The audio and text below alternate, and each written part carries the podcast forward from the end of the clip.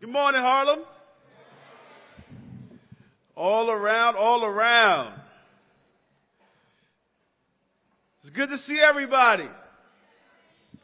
Uh, it's good to be seen, my sister. Why don't we go to word, go to God with the word of prayer, and we're going to jump right into our message for today. Uh, Heavenly Father God, we're so grateful to uh, be able to come before you this morning. And Father, we ask that you will help us to worship you in spirit and truth.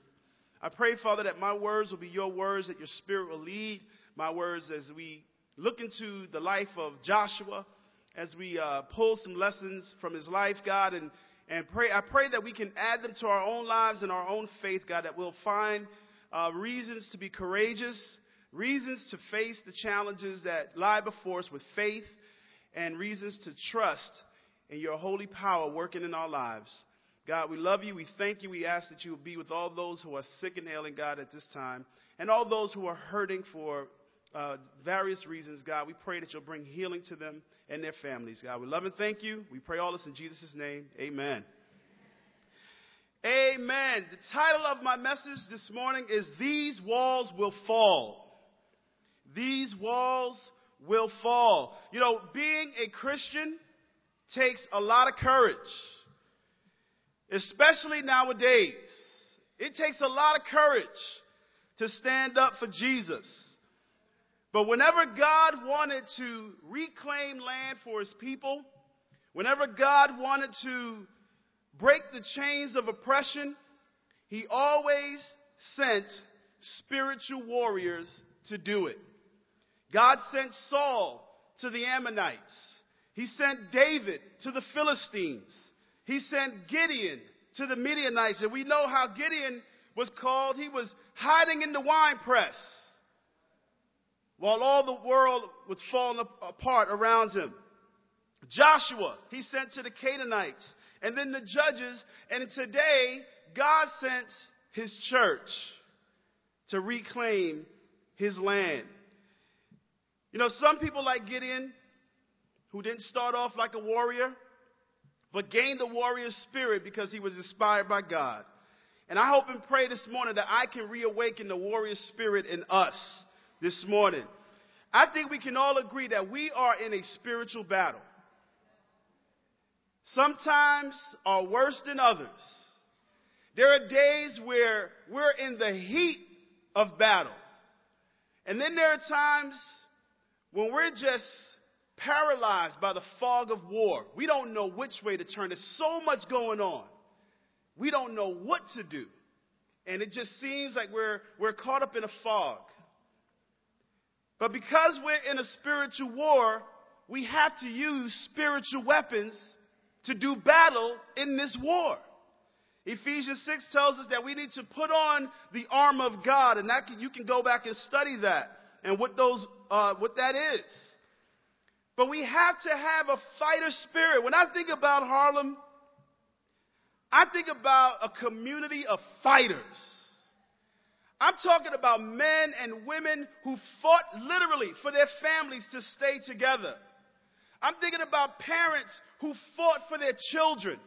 I think about people who fight to stay in Harlem. I'm thinking about people who fought to find balance in their life between education, working a full time job, and being a devoted disciple of Jesus Christ.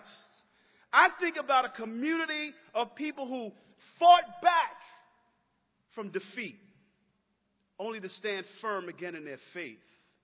We are a community of fighters. You can't tell me there aren't spiritual warriors in church today. Romans 8 says it better than I can. Calls us more than conquerors. How many conquerors do we have in the, in the room today? I mean, you got to give God the glory. How many victories has God done in your life? We have people in this room who have conquered addiction. We have people in this room who conquered death. We have people in this room who conquered debt. We have people in this room who conquered spiritual ignorance, who conquered sin, who are here today, and you may not feel like a warrior, but you are a warrior in God's eyes. Gideon did not believe. When, when he, God sent an angel to speak to him, he said, Who are you talking to? His introduction, mighty warrior. He couldn't see it in himself. He was hiding. He was discouraged. He was defeated. He was let down. He said, Where are our leaders?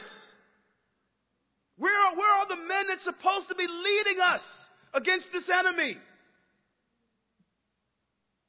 He was he, he, he basically was on the verge of quitting. But God sent an angel to send him a message.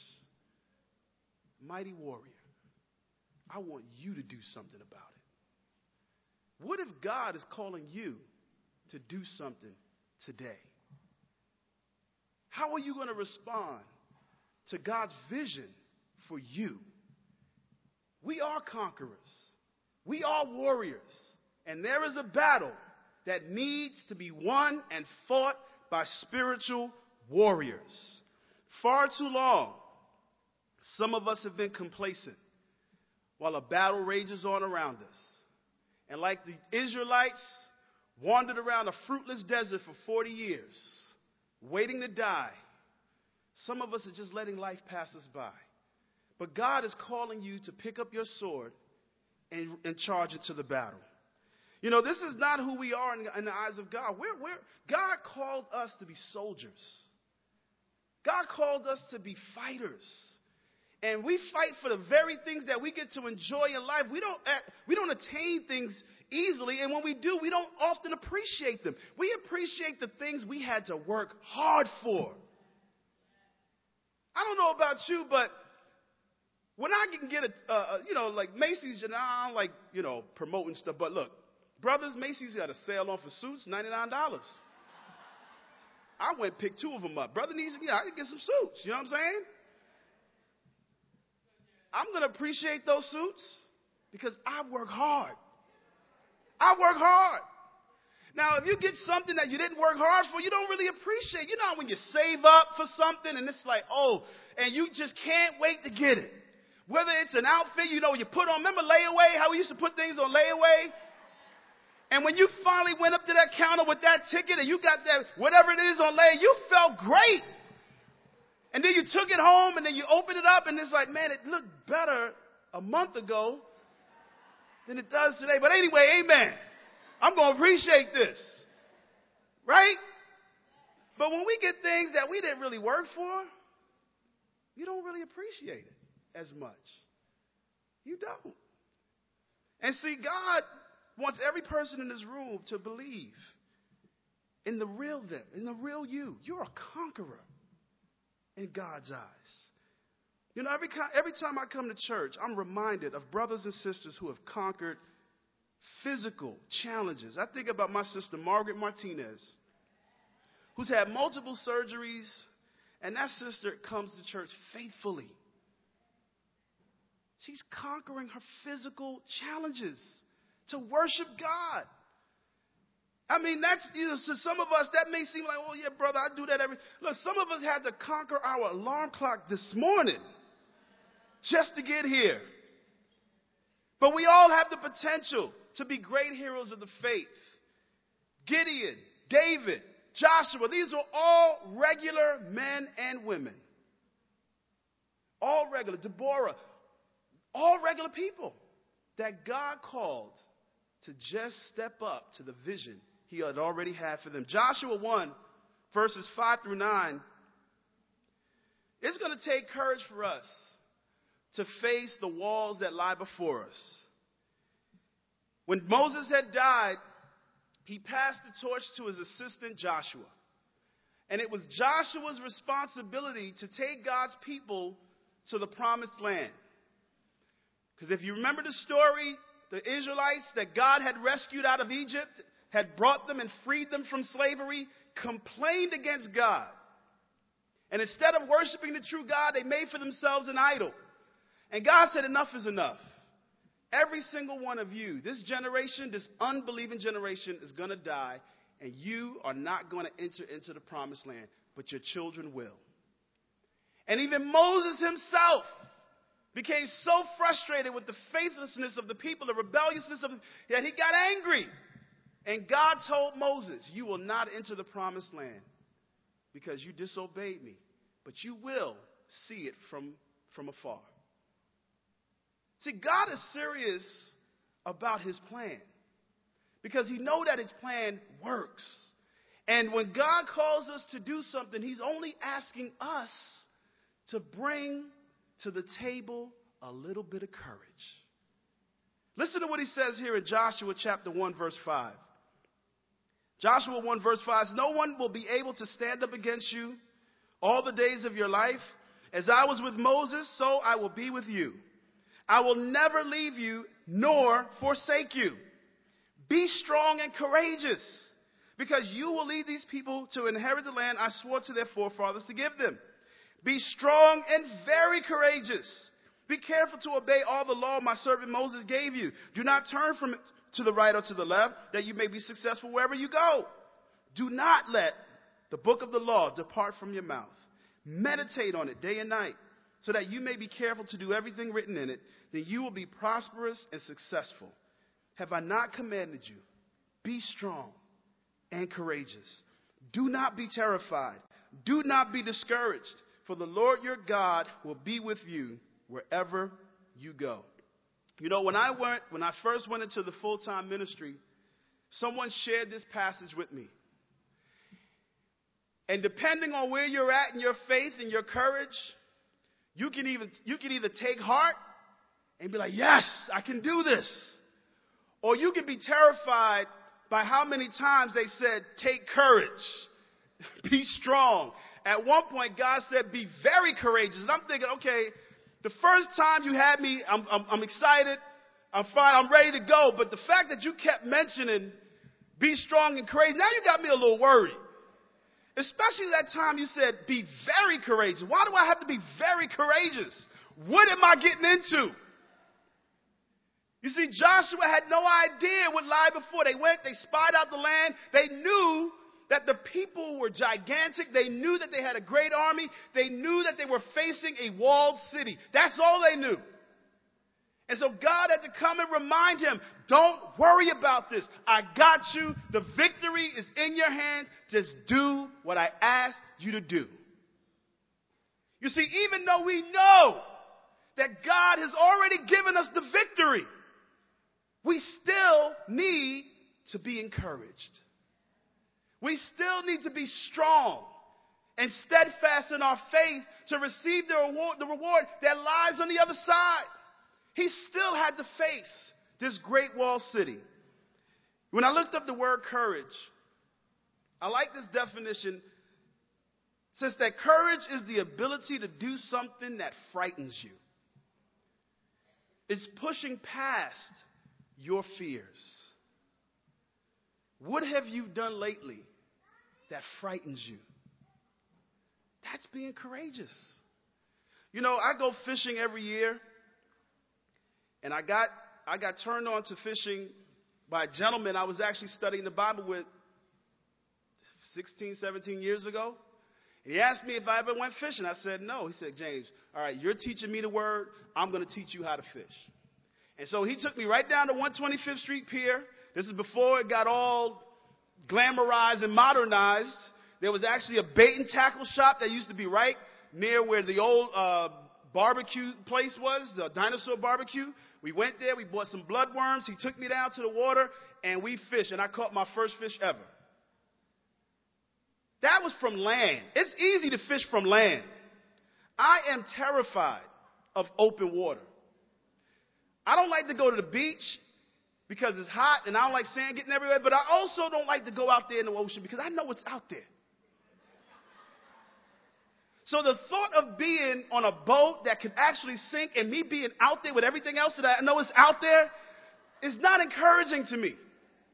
So every time I get on a boat and I go two hours out to fish, I'm conquering a fear, a deep seated fear in my life. And I go often. And I go out and I fish. And I conquer a fear.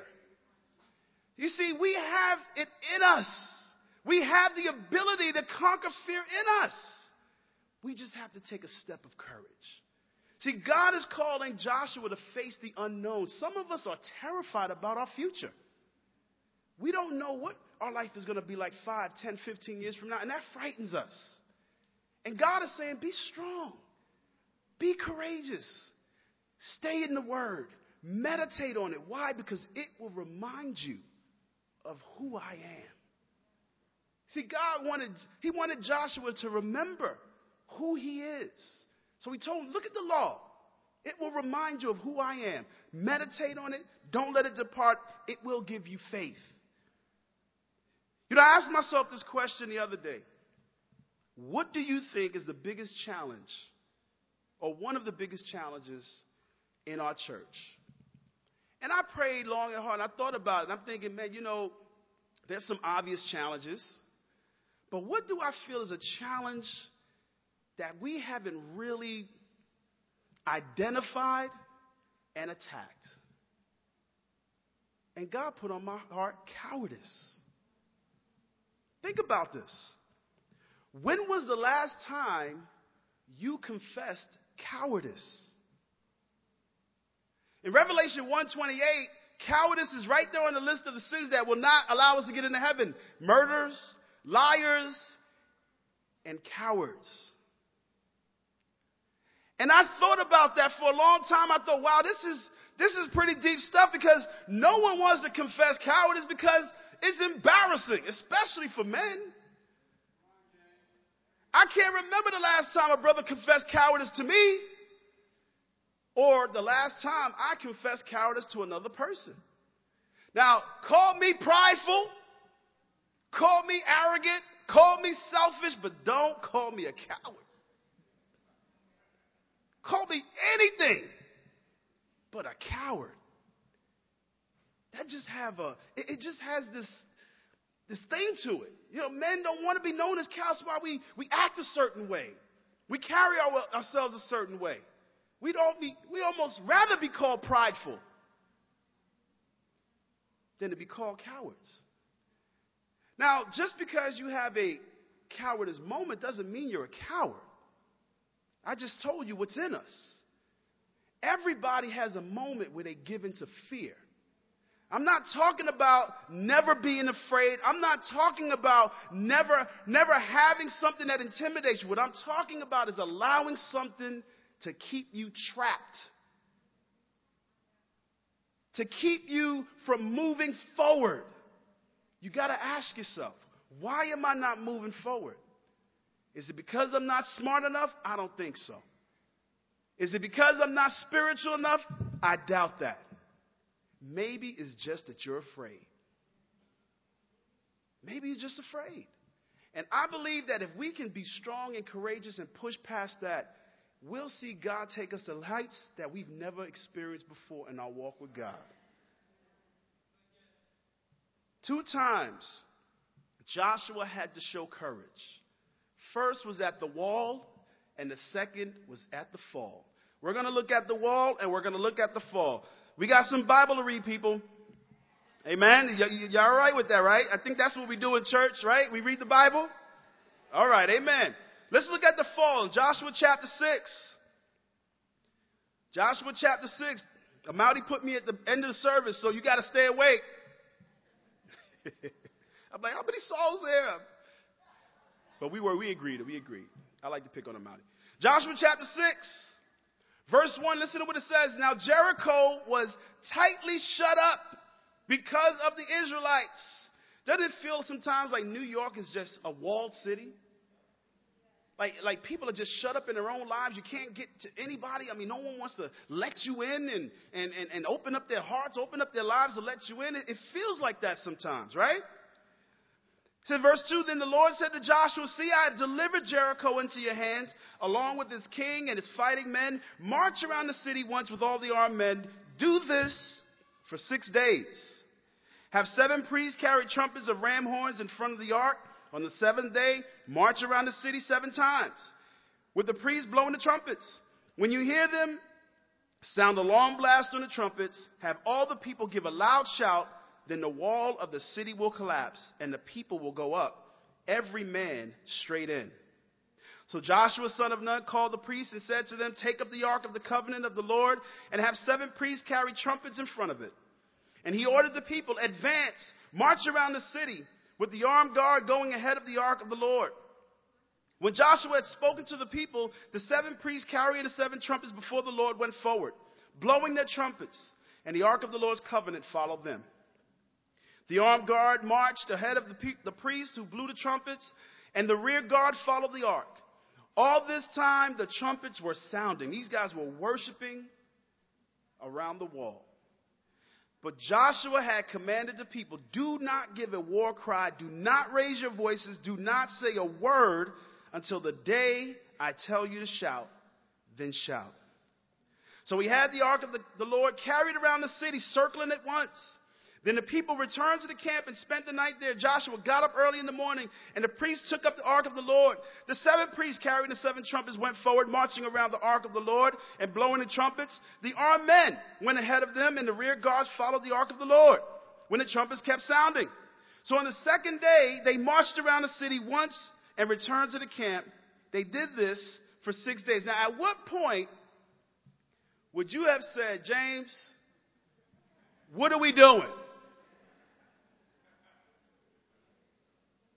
Bro, Chris is losing his voice. The par singers are tired. My feet hurt. It's hot out here in this desert. We've been walking around this city for six days.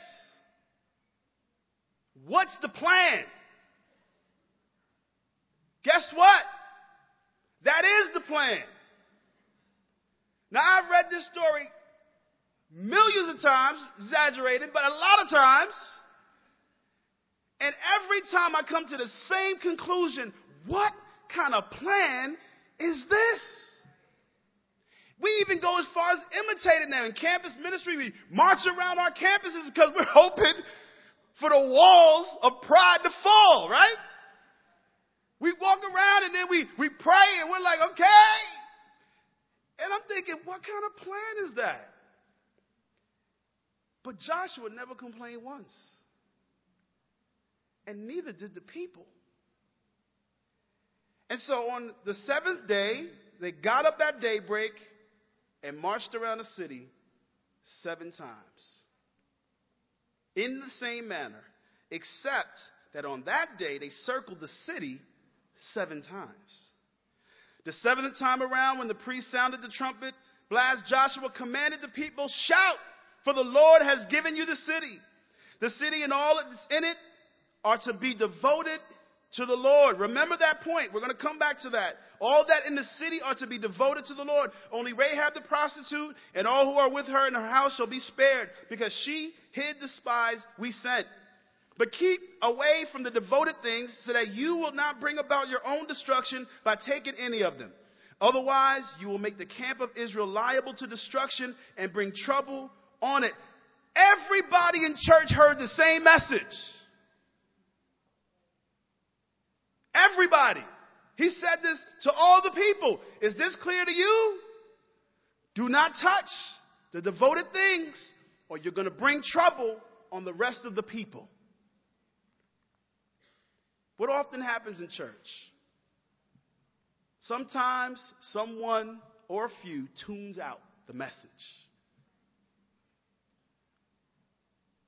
Or maybe our heart's just not where it needs to be.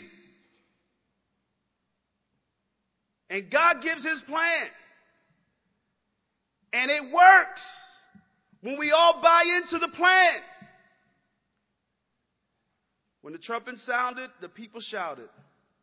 And at the sound of the trumpet, when the people gave a large, a loud shout, the wall collapsed. Imagine being there on that day, having all those feelings treasured up in your heart, trusting the plan of God, trusting your leader Joshua, even though it didn't make any sense, and watching those walls collapse.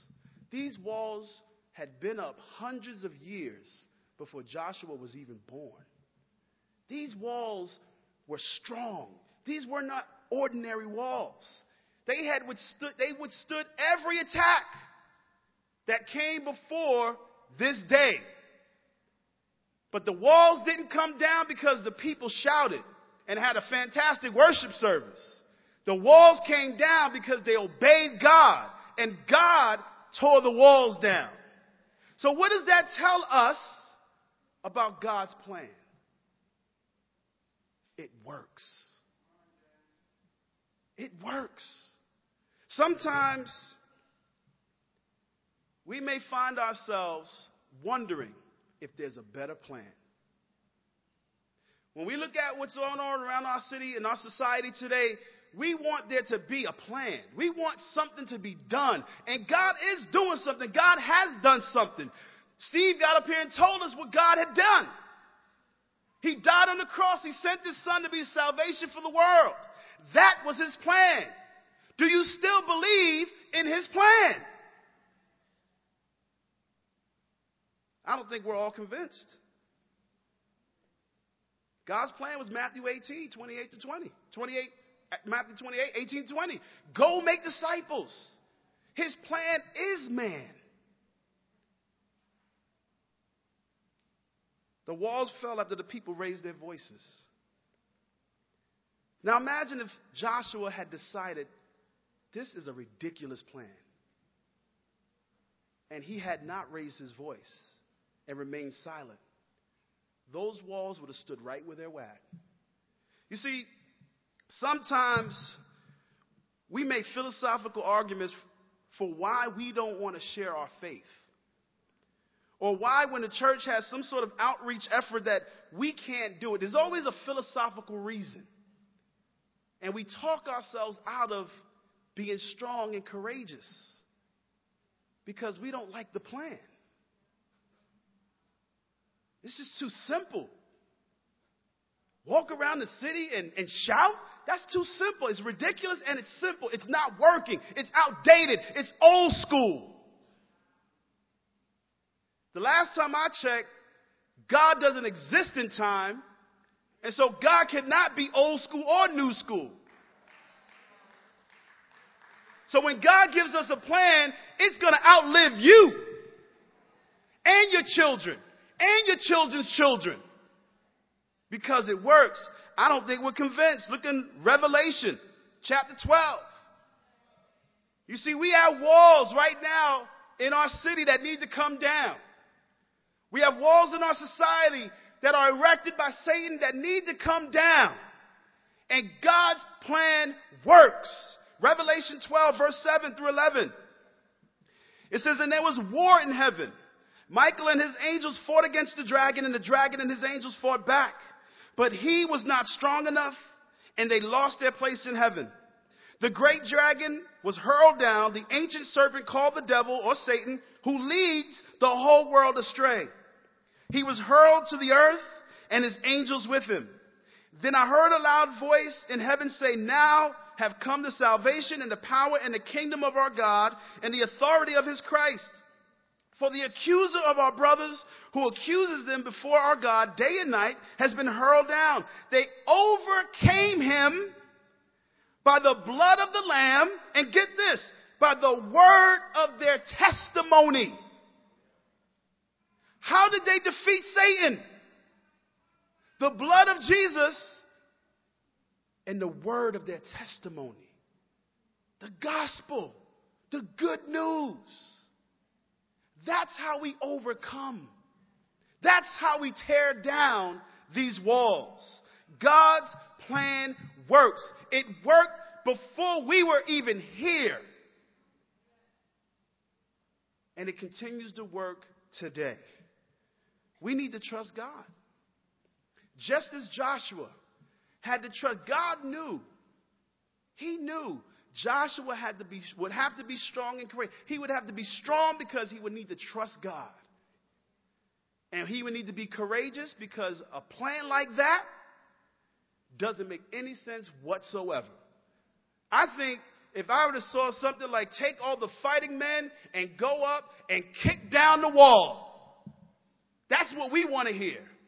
We want to hear something a little more, uh, a little more exciting. something a little more engaging. But the plans that take us out of the picture and highlight God doesn't always make sense to us. You see, this victory didn't give glory to Joshua, it gave glory to God. Because God was the one who tore down the walls. You see, when we when we follow through God's plan, the New York City Church of Christ may not get the glory. We may not get the praise. The Harlem region may not get a front page article in the Daily News or the Time, Time magazine saying, this church is changing the world. But God knows what you're doing. And God knows that you're following his plan. Satan was defeated because people shared their faith. You know, obedience breeds faith, and faith breeds courage. Hebrews 11, verse 30 says that by faith the walls of Jericho fell. And after the people had marched around them for seven days, these walls will fall when we act in courage and act in faith. Every time I open my mouth to share the good news with someone, I am acting in courage. I am saying to the fear of rejection, I see you, I feel you, but I am not giving in to you. The fear of persecution, I see you, I feel you, but I am not giving in to you. And I don't always have great days. There are some days where I'll sit there and philosophically talk myself out of sharing my faith. But thanks for God's grace, you get another chance. One thing New York is not short of, and that is people. We trip over people, literally getting on the train, getting on the bus, there's always people around us. We have to join gyms and, and, and, and, and put ourselves in the, in the company of people. We're surrounded by people. And yes, someone will come to church with you. Someone will sit down and let you open the Bible with them. If you be strong and courageous. You know, I think about my brother Timbala, and welcome back. The married couple is back. Think about Tim Bala. Tim always has people out to church, always has people coming out. And you know what's amazing? It's not so much that he has people coming out, that he's consistent like that. The brother has, there's a language barrier. He's not from New York, he's not from America. But that doesn't keep him from talking to people. The fear of not being able to communicate or be, that can keep some people paralyzed. I don't speak the language. I don't know if I'm going to be clear. I don't know if I'm articulate enough. So what? Just open your mouth. Love people. And let's tear down some walls. Let's lastly, let's look at the fall. You guys still with me? You know, I, I wish, and look, guys, I'm the kind of person that I, I always look for an easier way. What's an easier, what's a more simple way to do this? And when I look and I saw the word, I'm like, man, this is God's plan. I wish there was another, I wish I could just pray people into salvation. I mean, could you imagine how many people we, we if you could just pray for somebody, Lord, save that person right there. And and they just transformed. You know what I'm saying? But we got to make disciples. That's the plan. Right? Now, I'm not saying, please hear what I'm not saying. I'm not saying that baptism fixes everything. It's not what I'm saying because we know we bring baggage into the kingdom. And we need help sometimes unloading our baggage, folding up all that mess and, and carefully putting it where it needs to be. So I'm not saying people's problems will get magically fixed, but their hearts will change when they make Jesus Lord of their life, and that is God's plan. The fall. Look at Joshua chapter 7. Now, you just imagine, you just, the walls of this great city has just collapsed. You got, we're riding high. I mean, Harlem, we're like, man, we, we, we did this ridiculous thing. James came up with this idea. I don't know where he got it from. I think he said he got it from God, but it was crazy. We marched around this city and we watched these walls fall. I mean, we are ecstatic. We are on cloud nine. We're fired up. There's nothing we can't do. But then remember that sermon where I preached about leaving the devoted things alone? And there was one person, just one, in the whole congregation who either, maybe he was asleep. I don't know. Maybe he was asleep. Maybe he was, you know, sharpening his spear or his sword in his tent and he just didn't hear that part of the message. I don't know. But for some reason, one guy decided to go against the plan. In Joshua chapter 7, verse 1, it says, But the Israelites acted unfaithfully in regards to the devoted things. Achan, son of Carmi, the son of Zimri, the son of Zerah, of the tribe of Judah. I mean, he broke it down to the tribe. Good Lord. Took some of them, so the Lord's anger burned against Israel. Now Joshua sent men from Jericho to Ai, which is near Beth Aven to the east of Bethel, and told them, Go up and spy out the region. So the men went up and spied out Ai uh, when they returned to Joshua, they said, Not all the people will have to go up against Ai. Send two or three thousand men to take it, to take it, and do not worry all the people, for only a few men are there. I mean, Israel was confident, and rightfully so. They just had this major victory, right? So about 3,000 men went up, but they were routed by the men of Ai, who killed about 36 of them. They chased the Israelites from the city gates as far as the stone quarries and struck them down on the slopes. At this, the hearts of the people melted and became like water. And then Joshua tore his clothes and fell down face, ground, face down to the ground. And before the ark of the Lord remained in there till evening, the elders did the same thing and sprinkled dust on their heads. And Joshua said, Oh, sovereign Lord, why did you ever bring this people across the Jordan to deliver us into the hand of the Amorites to destroy us? Does that sound familiar to you? Remember when, when, when Moses said the same thing? Lord, why did you bring us out here to die and kill us in the desert? The people said we were sitting around potting some meat. And now we're out here starving. But look at God's reply in verse 10. The Lord said to Joshua, Stand up. Why, why are you down on your face? Israel has sinned. They have violated my covenant when I commanded them to keep. They took, they have taken some of the devoted things, they have stolen, they have lied, they put them with their own possessions. This is why the Israelites cannot stand against their enemies. They turn their backs and run because they have not, because they have been made liable for destruction. I will not be with you anymore unless you destroy whatever is among you that's devoted to destruction. Go consecrate the people. Tell them to consecrate yourselves in preparation for tomorrow. For this is what the Lord, the God of Israel, says That which is devoted among you, O Israel, you cannot stand against the enemies until you remove it. And then Joshua in, in verse 20, God had Joshua narrow it down to the, to the, to the very tribe and family that Achan belonged to. And Achan replied, It is true. I have sinned against the Lord, the God of Israel. This is what I've done.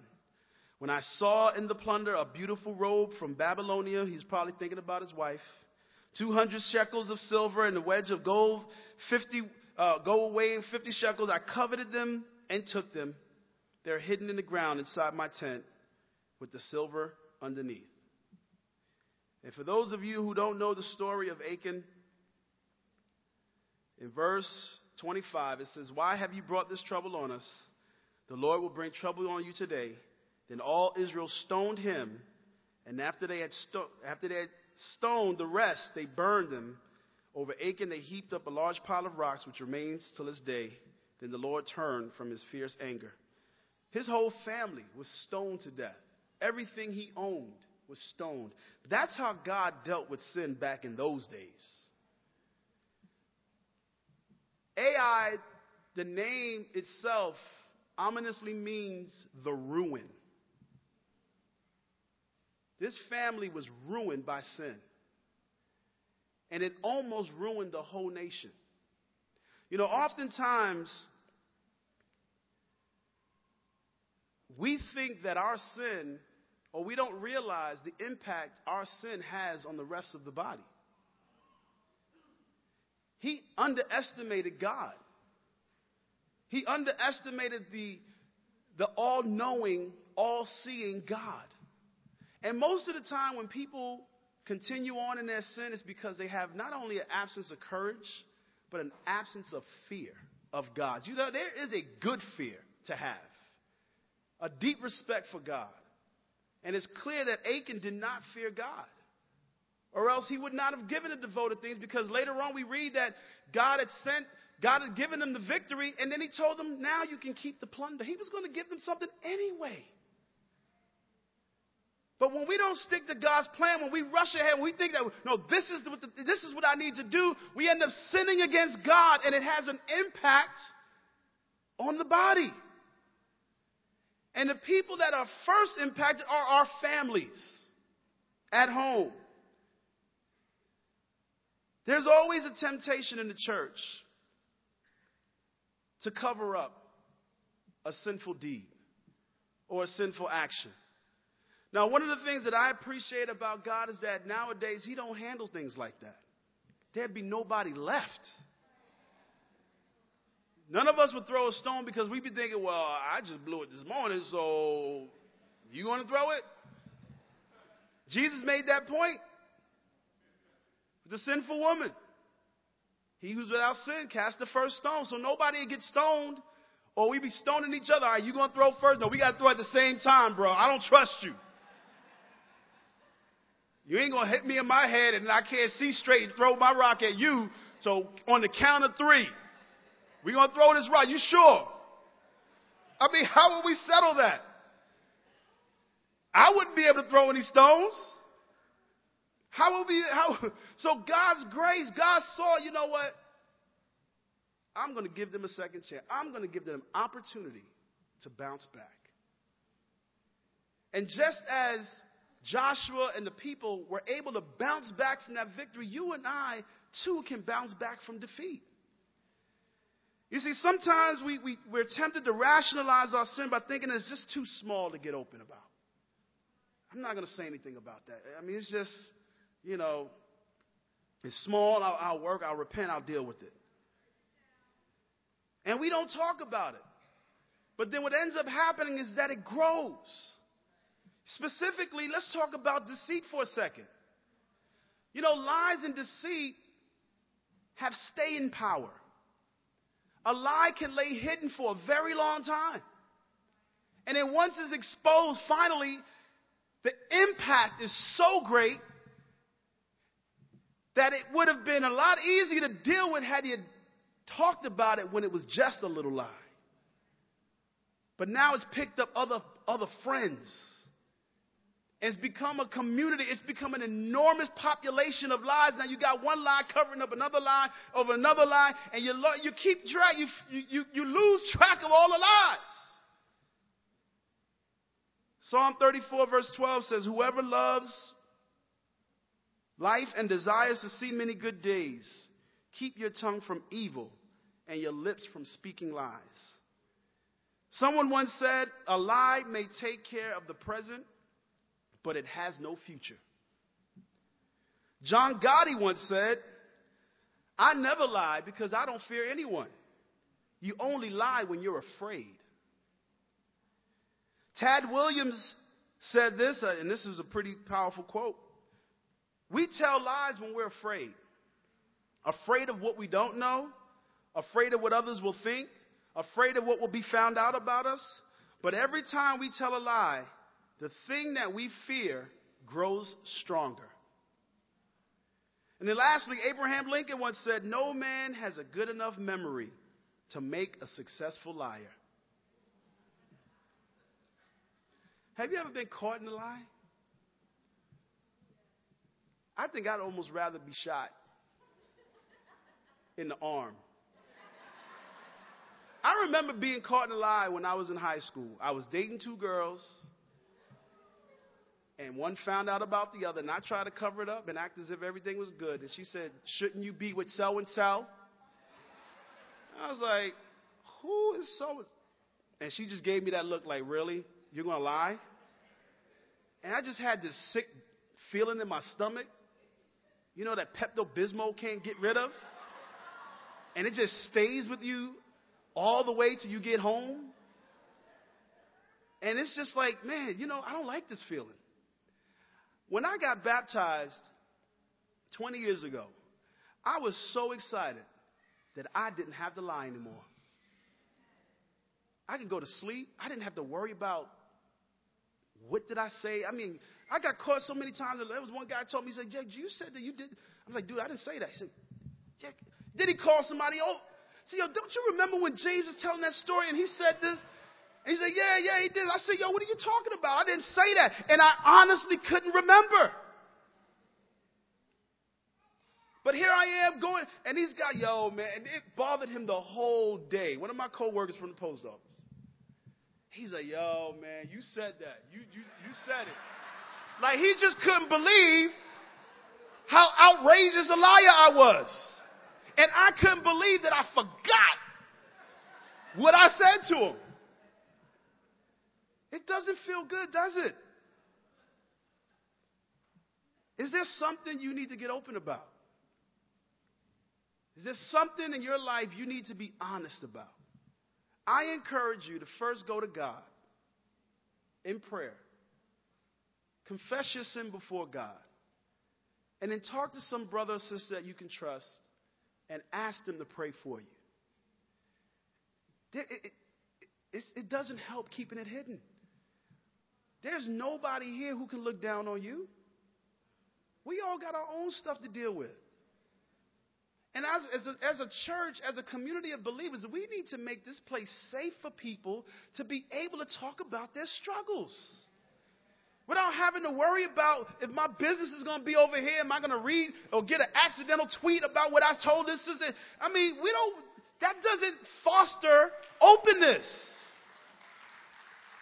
Now, there are times we need to get advice on how to help, but even then, you need to ask if it's okay that you get advice. Hey, you know what? This is above my pay grade. Would you mind if I get some input about this? Because trust is so fragile. But the truth is so refreshing. It's so refreshing.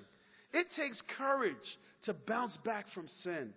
It takes courage to admit when we've fallen. You know, I, all the people who've come back, who've walked away from God, who've made their way back, have had to be courageous. They've had to fight. Well, what are people going to think? And what are people going to say? And their love for God is the thing that got them through the door. And we need to rejoice with the angels when our brothers and sisters bounce back from sin and not hold it over their heads. It takes courage to tell the truth. It takes courage to speak about how you feel. You know, in Joshua's day, people got stoned, but today, God is gracious and forgiving. But I want to encourage you to come clean. Like cowardice, there are other sins that often go unconfessed, and I'll say this to shut up. Sometimes, you know, a good friend of mine once told me that if it doesn't leave your mouth, it doesn't leave your heart. And chances are, if we're not talking about these sins, the chances are you're not repenting of them. Doubt. Doubt is sin. Doubt, doubting God, faithlessness. Jesus rebuked his disciples often for not believing. How often do you confess that? Jealousy. Treachery. That's just another word for deceitfulness. Greed. How often have you confessed greed? Man, I went out and I bought something I know I didn't need or could afford. Bro, I was just being greedy. I think we rationalize. I work hard. I deserve it. Nobody's doubting that. But can you afford it? Do you need it? Because if not, then maybe you're just being a little greedy. Right? We need to get open. Malice, evil thoughts towards others. You cannot tell me that a malicious thought has not crossed your mind when you look on the news and see what's happening in our society. But you see, these things should inspire us to pray more, to be more evangelistic, to not withhold the good news, but to be more evangelistic, to be more prayerful, to be more loving. The darker the day, the brighter the church. The darker it gets, the more brighter we gotta shine. Because we are a beacon of hope to the rest of the world. But if we act like the world, then what hope does the world have? We're not called to live like the world. We're called to be different. We're called to be men and women of courage, men and women who bounce back. You know, I love the reaction, the response, the results of Joshua facing his wall and him facing the fall. It gave him more faith and more confidence that the next time he went out to battle, in Joshua 10, 12 4 through 14, you can read that later, it says that on the day of the Lord, he gave the Amorites over. Joshua said to the Lord, O sun, stand still over Gibeon. O man, O moon over the valley of Ajalon. So the sun stood still and the moon stopped till the nation avenged itself on its enemies as it is written in the book of Jashar. The sun stopped in the middle of the sky and delayed going down about a full day. There has never been a day like it before or since a day when the Lord listened to a man.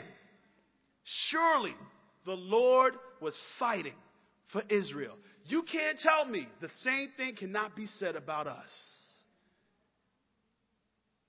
Because he was strong, because he was courageous, it spilled over into his faith.